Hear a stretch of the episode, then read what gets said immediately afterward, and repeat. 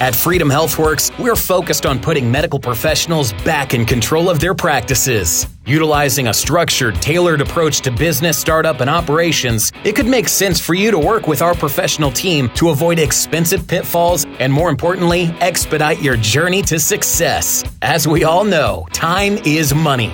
If you're involved in the practice of medicine and desire to practice free of headaches and constraints, reach out for a no obligation consultative conversation. Call us today at 317 804 1203 or visit freedomhealthworks.com. Welcome to Healthcare Americana, coming to you from the Freedom Doc Studios. I am your host, Christopher Habig, the CEO and co founder of Freedom HealthWorks. This is a podcast for the 99% of people who get care in America. We talk to innovative clinicians, policymakers, patients, caregivers, executives, and advocates who are fed up with the status quo and have a desire to change it. We take you behind the scenes with people across America that are putting patients first and restoring trust in American healthcare. Today, this episode is talking to one of the, I guess I'm going to say one of one of my friends, idols, but one of the one of the people who really kicked off a lot of this free market medical movement. And of course, you probably guessed it, but that is Dr. Keith Smith, managing partner, anesthesiologist at the Surgery Center of Oklahoma. Dr. Smith, pleasure to have you on once again. Welcome back. Thanks for having me. Now, we've had some spirited conversations in the past where we're like, you know what, should we actually send that out there? But it's all in good fun. It was always well received because I love the fact that you are an opinionated man and you are not afraid of sharing those opinions in an industry with people that just toe the company line and put their head down and walk back into the hospital and say, you know what, I only have a couple more years. I only have to hit this number and then I can leave it all behind. I want to start off by talking, you know, kind of going back. What was your motivation with the Surgery Center of Oklahoma where you looked at what you were doing before at a hospital setting in the OR and saying, this is not sustainable for my patients. This isn't sustainable for my business. This isn't sustainable for my family, for me. Walk us through that decision making process all those years ago and what really motivated you to. We hear people say, take that leap of faith, take that step forward, kind of into the unknown, and leave that comfort of the hospital system behind and move forward. Yeah, well, when I uh, started in 1990, all was all was hunky dory, all was well, all was what I thought it was supposed to be when I contemplated what private practice should be like while I was a resident in training. Um, and it all changed. Uh, it began to change in 1992. Uh, the government became very heavy handed, more heavy handed than they'd been up to that point, inflicting price controls um, that were draconian on physicians, hospital based physicians in particular. So I saw what I was actually paid by Medicare for procedures that I was performing um, the anesthesia for plummet. Just to give you an idea, I was paid $78 for the last Medicare total knee for which I gave an anesthetic. And fortunately, I'd read enough economics up to that point to realize this was not personal prices are just signals in the marketplace. And Medicare was sending me a signal, the federal government was. And I realized I needed to respond with a rational signal of my own. Too many physicians will accept that signal, process it, and then send back a signal that is not rational. But price controls cause shortages. So I thought I needed to be in short supply. So I I quit. And I didn't quit taking care of Medicare patients. I just quit filing claims. Um, at that point, I'd come to the conclusion the government didn't have any money. It did not first steal. And for me to accept that meant I was the recipient of stolen property. So that's that's where I was philosophically. And so I, I wasn't terribly uh, disturbed by it. I just thought I need to act rationally. At the same time, the hospitals who were poor mouthing um, this new propaganda, we're going broke narrative, we noticed were getting bigger and bigger. And there were more and more administrators, and there were more and more wings under construction, and there was a crane in front of every emergency room. and they were buying out their competitors and buying physician practices and sponsoring uh, professional sports franchises.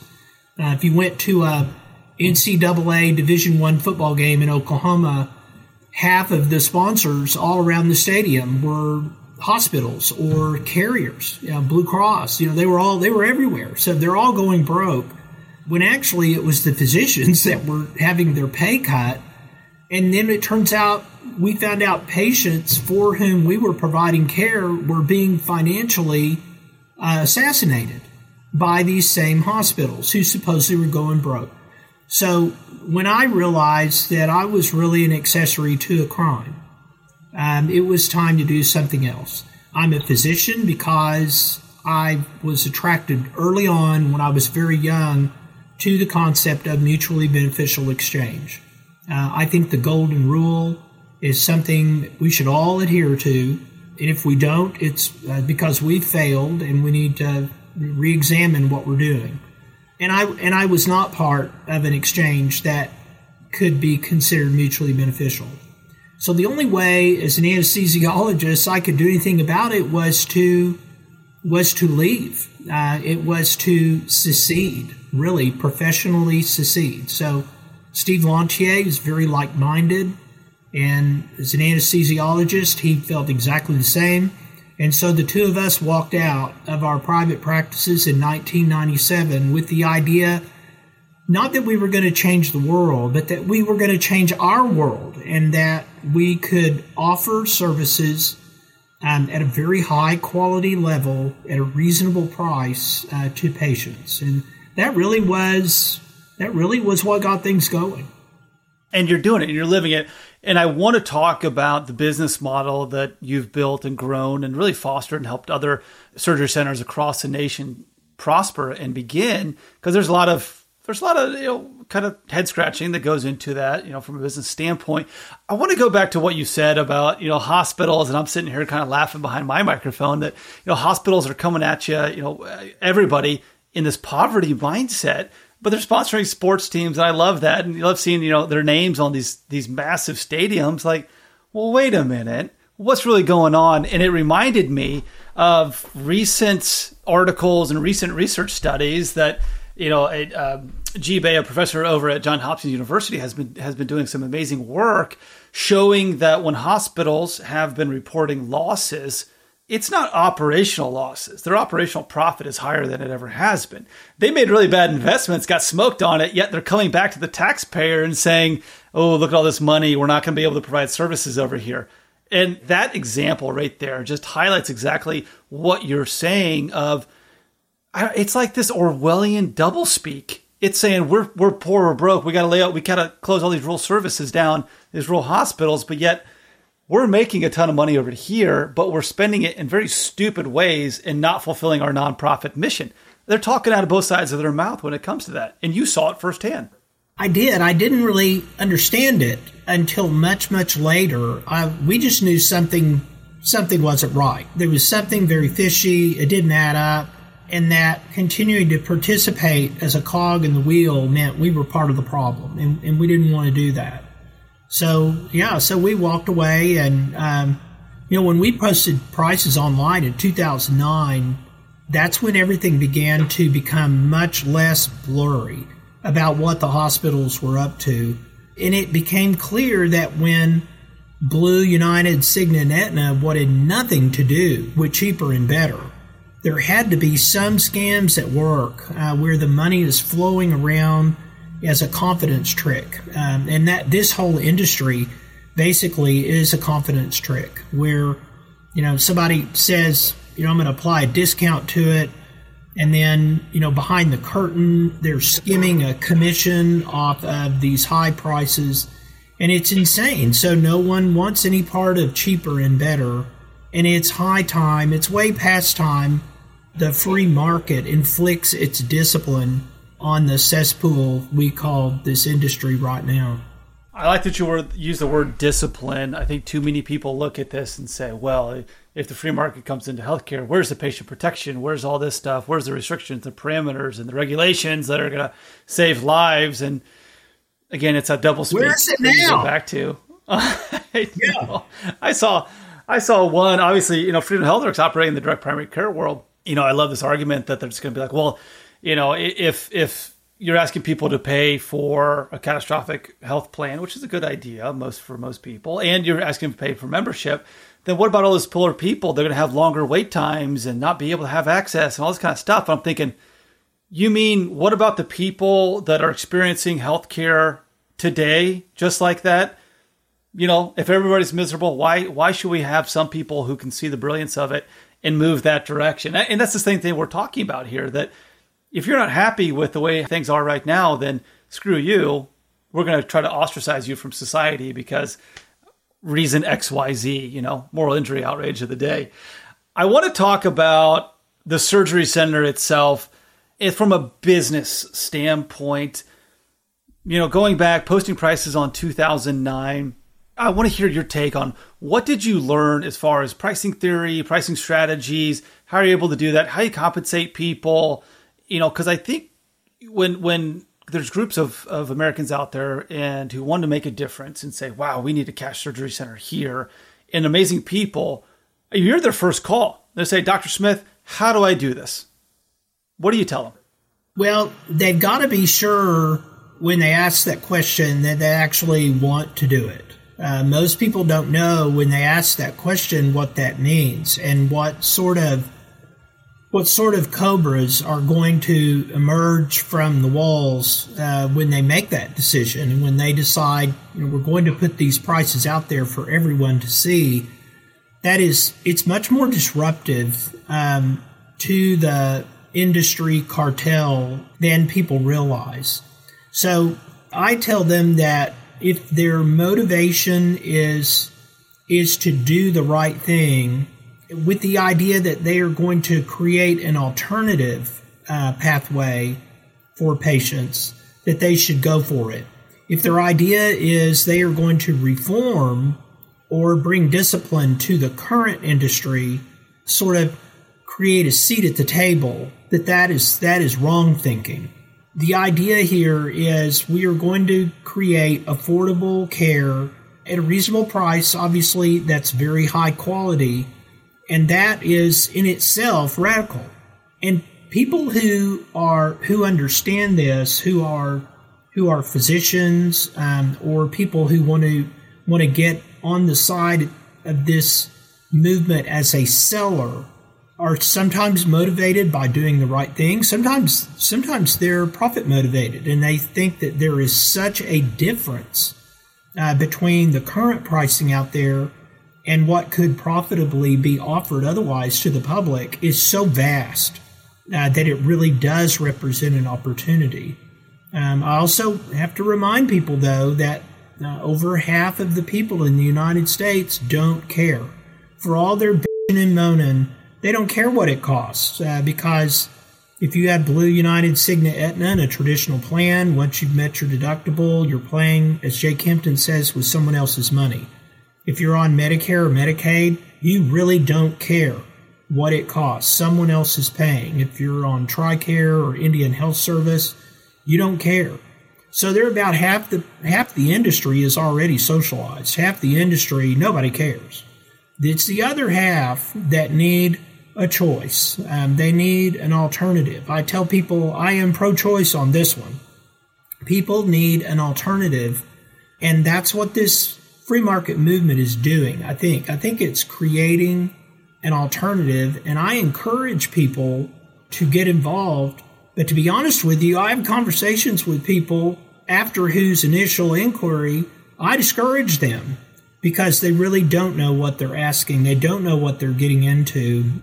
I would say most of the people that reach out have come to that place where they're done and they don't want to work um, in a way that enables uh, the beast. They're ready to do something different in a different way and take some risk as an entrepreneur to get it done. I'm curious from a financial standpoint, what's the ballpark amount of dollars that you've seen people be able to spool up? I say spool up like it's easy, be able to start their own surgery center? Well, it depends. Uh, it depends on if you're asking what is the startup capital required to get get an outfit started, it, it really depends. Are you, you know, are you buying the real estate? Um, is it already an operational surgery center that is in trouble? Well, that's how we started. Uh, we bought an existing operational failing surgery center and we didn't buy the real estate. We just assumed the lease. So all we had to do was come up with uh, the money to to buy the current operations, you know, whatever their accounts receivable was at the time, which was pretty small, buy all their equipment and enough uh, operating expenses, you know, for 90 or 120 days till we thought money would start rolling in. And that was our business plan. I don't have an MBA. I don't have any kind of finance degree. That was our business plan, and it and it was a good one. Um, and then we just became wildly successful, uh, and we outgrew the very small failing facility we initially started in, and built this monstrosity we're in now, cash w- without any debt. Um, and so our our plan was from the very beginning just to be to be frugal, to be careful, to make sure patients had all that they needed and not charge them any more than we, than we really had to. And we didn't we didn't see the Surgery Center of Oklahoma as a big profit generator. We saw the Surgery Center of Oklahoma as a tool of our practice that allowed us to act with patients in a mutually beneficial way. And so that's sort of been our vision. So if there's not a kind of a sniff of missional philosophy and people who enter this world, nah, they're going to have a hard time competing with me. Uh, I damn sure tell you that. I, I totally understand it. I mean, I mean, we see it even you know on the opposite of the spectrum in healthcare. Like, if we ever get a doctor that says, "Hey, I just want to get rich doing this," we're saying, "You know what? It's not. We're not the shop for you. Good luck. That's right. Go have fun." But if you fundamentally don't care about the patient or the fellow human being, we got we're going to have a problem with it, right? We're chatting with Dr. Keith Smith, managing partner at anesthesiologist at Surgery Center of Oklahoma. Dr. Smith, we're going to take a quick break to hear from one of our sponsors, but after that break, we're going to dive into a little bit more of the people aspect of it because you can put the facility together or buy a failing one, but you have to have the people who show up every single day. So I want to dive into that after this quick message from our sponsor, Freedom Doc. Are you a physician looking to break free from the constraints of insurance based healthcare? Do you dream of having a great practice and being able to actually see your family during the evenings and weekends? Then you need to check out Freedom Doc, a leading provider of direct primary care services. Our innovative approach to building practices empowers physicians to provide personalized, patient centered care without the burden of insurance billing and reimbursement. On the business side, you'll have access to a support team plus a suite of tools and services that will help you run your practice more efficiently and effectively. From a guaranteed income, dedicated advertising marketing budgets, to electronic health records and patient engagement tools, we've got you covered. So if you're ready to take your practice to the next level, join the DPC movement and become a Freedom Doc physician today. Visit our website, freedomdoc.care, to learn more and schedule a consultation with one of our experts. Freedom Doc, the future of healthcare. Back to the show with Dr. Keith Smith, once again at the Surgery Center of Oklahoma, managing partner anesthesiologist. And what I didn't say before was a, a founding father of the Free Market Medical Association, but we've kind of interwoven that uh, discussion throughout there. So focusing on really the business side of a surgery center, you know, Surgery Center of Oklahoma, other models that people call you up and say, "Hey, Dr. Smith, how do I do this?" you got to have people who come in and do surgeries, who show up for to work every day, wanting to provide great patient care. How does somebody who decides to build up, you know, ambulatory surgery center or whatever they want to call it, how do they recruit the best and the brightest to come in and actually perform those procedures? Well, the way it happened uh, with me, it's really all I can speak to firsthand. I worked at several hospitals uh, in Oklahoma City between 1990 and 1997 and got along with a lot of the staff, got along with almost all the staff. So people would tell me, if you ever decide to open your own place, give me a call. And I had a list of those people. And then there's scrub techs, there were nurses, there were x ray technicians. I wound up with a head nurse, uh, which was critical had nurses in the recovery room who really liked the way that uh, Steve Lantier and I provided anesthesia service. Steve and I are both fellowship trained in pediatrics, and that's an area of anesthesia a lot of anesthesiologists hate. We love uh, doing pediatric anesthesia. And so when we opened our own place, we made some calls. And not everybody said yes, but darn near every one of the people that we really wanted, that we really liked, uh, said yes, uh, certainly enough to get started. And we started off with a very small crew. Uh, I think we had 12 employees, maybe 13 when we started. And uh, now, including all of our part timers, it's over 60. Uh, we had 12 surgeons when we started, and now we have 138. So, over time, uh, this has evolved. Um, someone who thinks that they're going to start a surgery center um, or a physician owned hospital that looks like ours right out of the gate, that's, that's not realistic. Uh, we've been open over 25 years, uh, and so uh, things have evolved and changed over time. They've grown. But the idea that someone could start an enterprise like this uh, right out of the gate is, is unrealistic. I, I'm curious about you know those early conversations when you're talking to surgeons who are with a group or they're with a hospital and you're trying to get them to come into your facility. What do those conversations look like? What type of arrangements you know are you running into that you know the surgeons have? You say no come do surgeries over here i'm trying to wrap my mind around you know how those conversations take place to entice somebody to come over and join you know this new surgery center well, it's it's a little different uh, now than it was when we started. Uh, one of the one of the things that surgeons really care about is how well their patients are taken care of. I know that may shock some of the listeners, but if you really perform quality anesthesia and you have a great staff, that's really tough uh, to compete with. So, quality is number one, efficiency is the other thing. We are very efficient, so surgeons don't have a lot of downtime between cases. Surgeons hate, those are called turnover times. Surgeons hate that. We have a great staff, it's quality care, and then we don't rip patients off.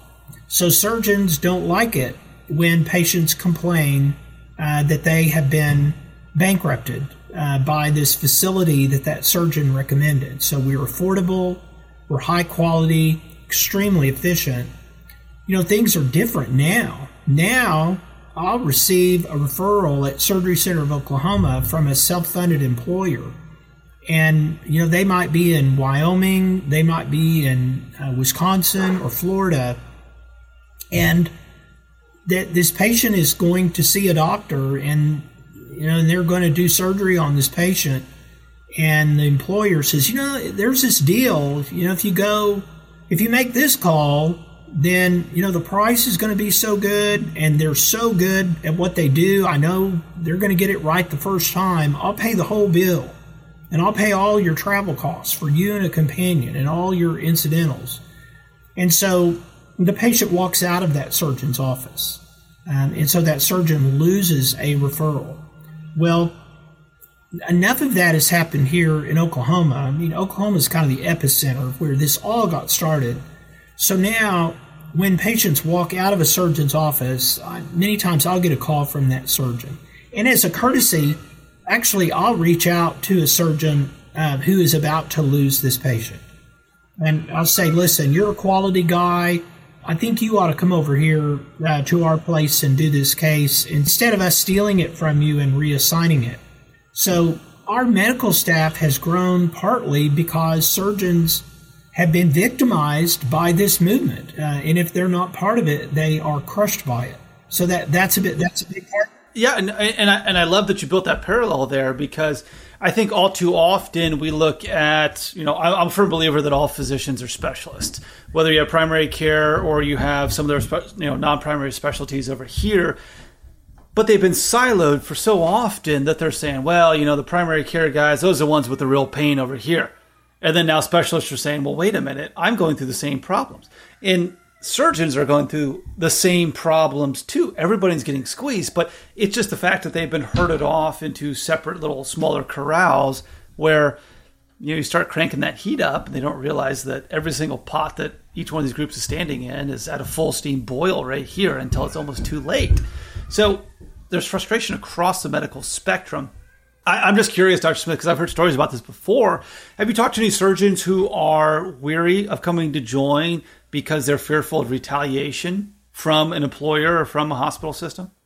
You know, the the physicians who are hospital employees uh, by and large, do not come here. Some of the hospitals who employ doctors have uh, contract clauses that preclude uh, their working at a place like like mine, an independent facility.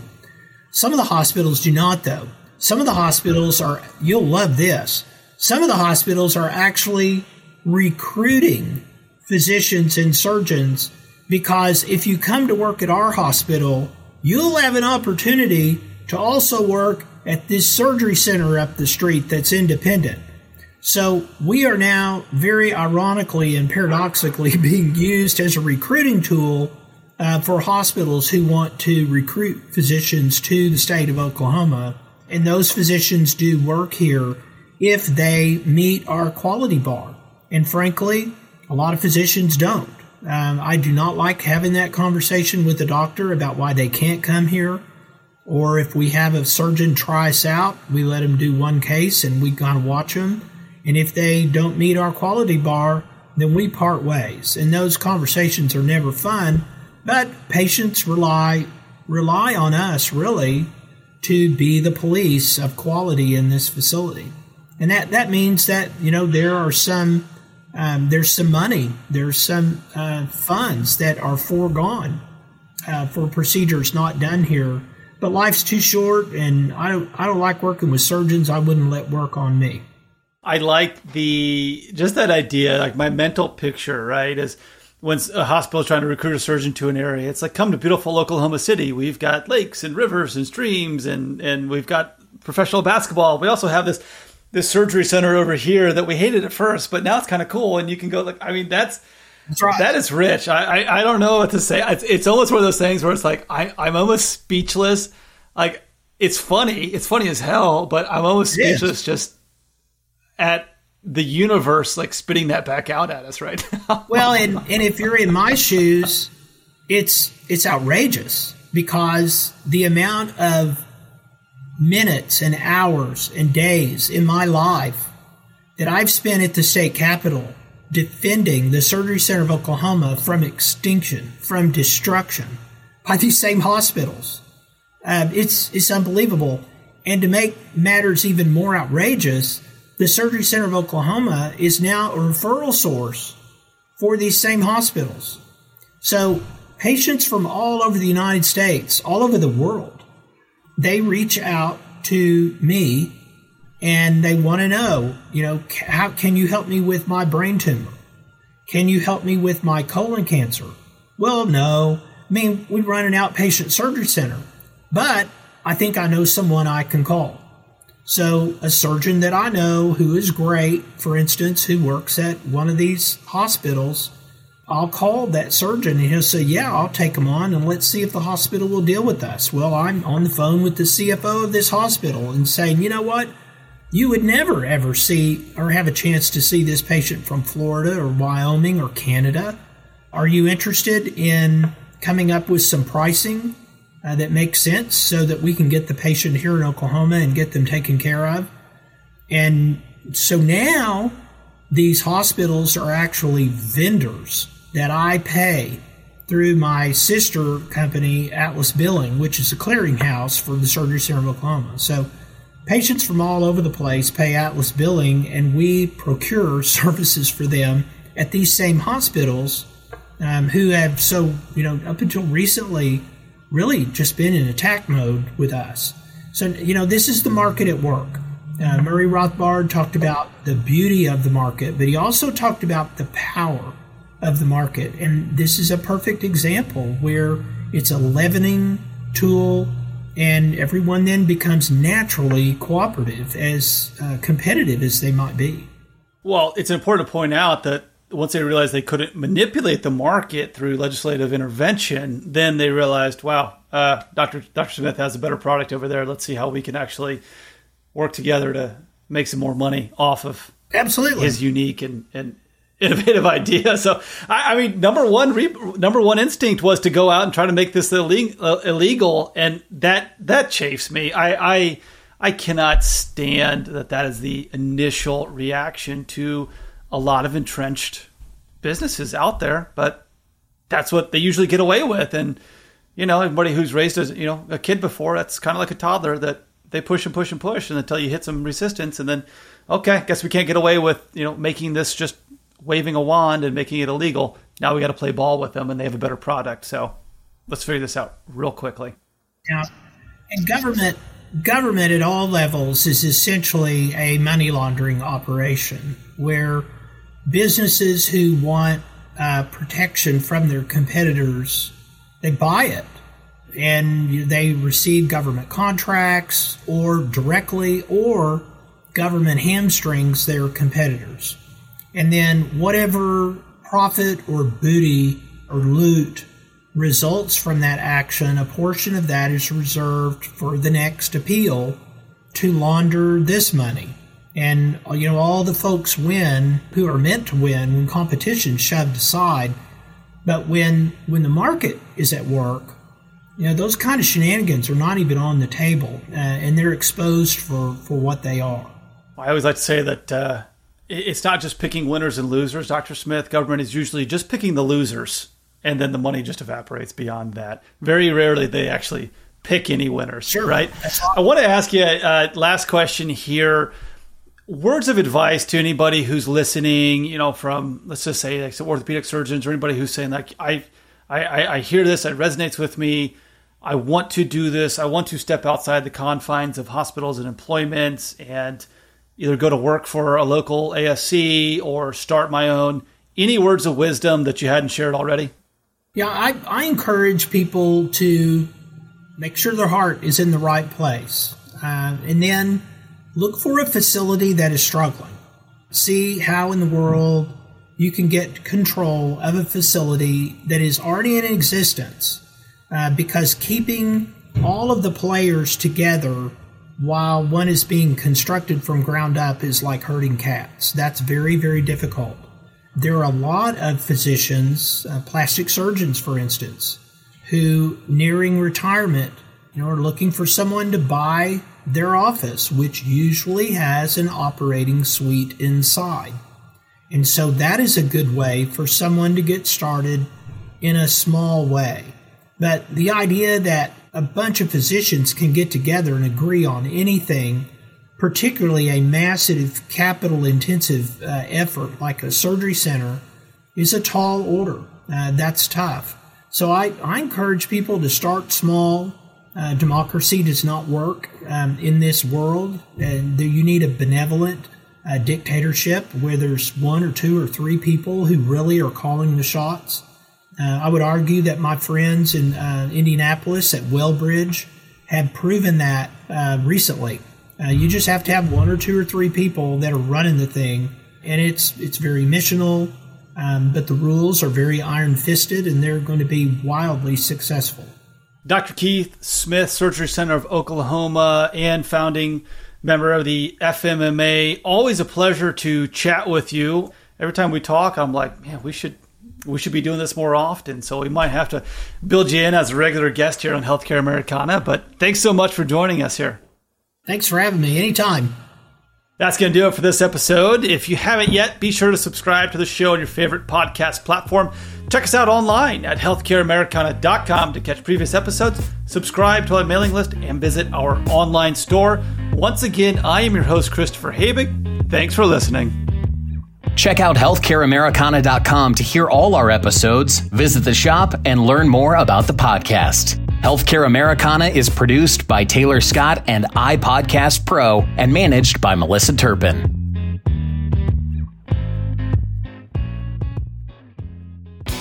Healthcare Americana is brought to you by Freedom HealthWorks and Freedom Doc. If you've been struggling to get the care you need and the access you want, it's time to join your local Freedom Doc.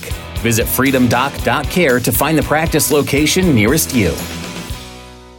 Whether you're a patient, employer, or physician, the Free Market Medical Association can facilitate and assist you in your free market healthcare journey. The foundation of our association is built upon three pillars price, value, and equality, with complete transparency in everything we do. Our goal is simple match willing buyers with willing sellers of valuable healthcare services. Join us and help accelerate the growth of the free market healthcare revolution. For more information on the Free Market Medical Association, visit fmma.org. Hi again, everyone. This is Chris. At Healthcare Americana, we're always on the lookout for great stories to tell in the healthcare industry. And we'd like to hear yours. Check out healthcareamericana.com and send us your ideas for episodes or if you'd like to be a guest. Thanks again for listening. Hope you enjoy it.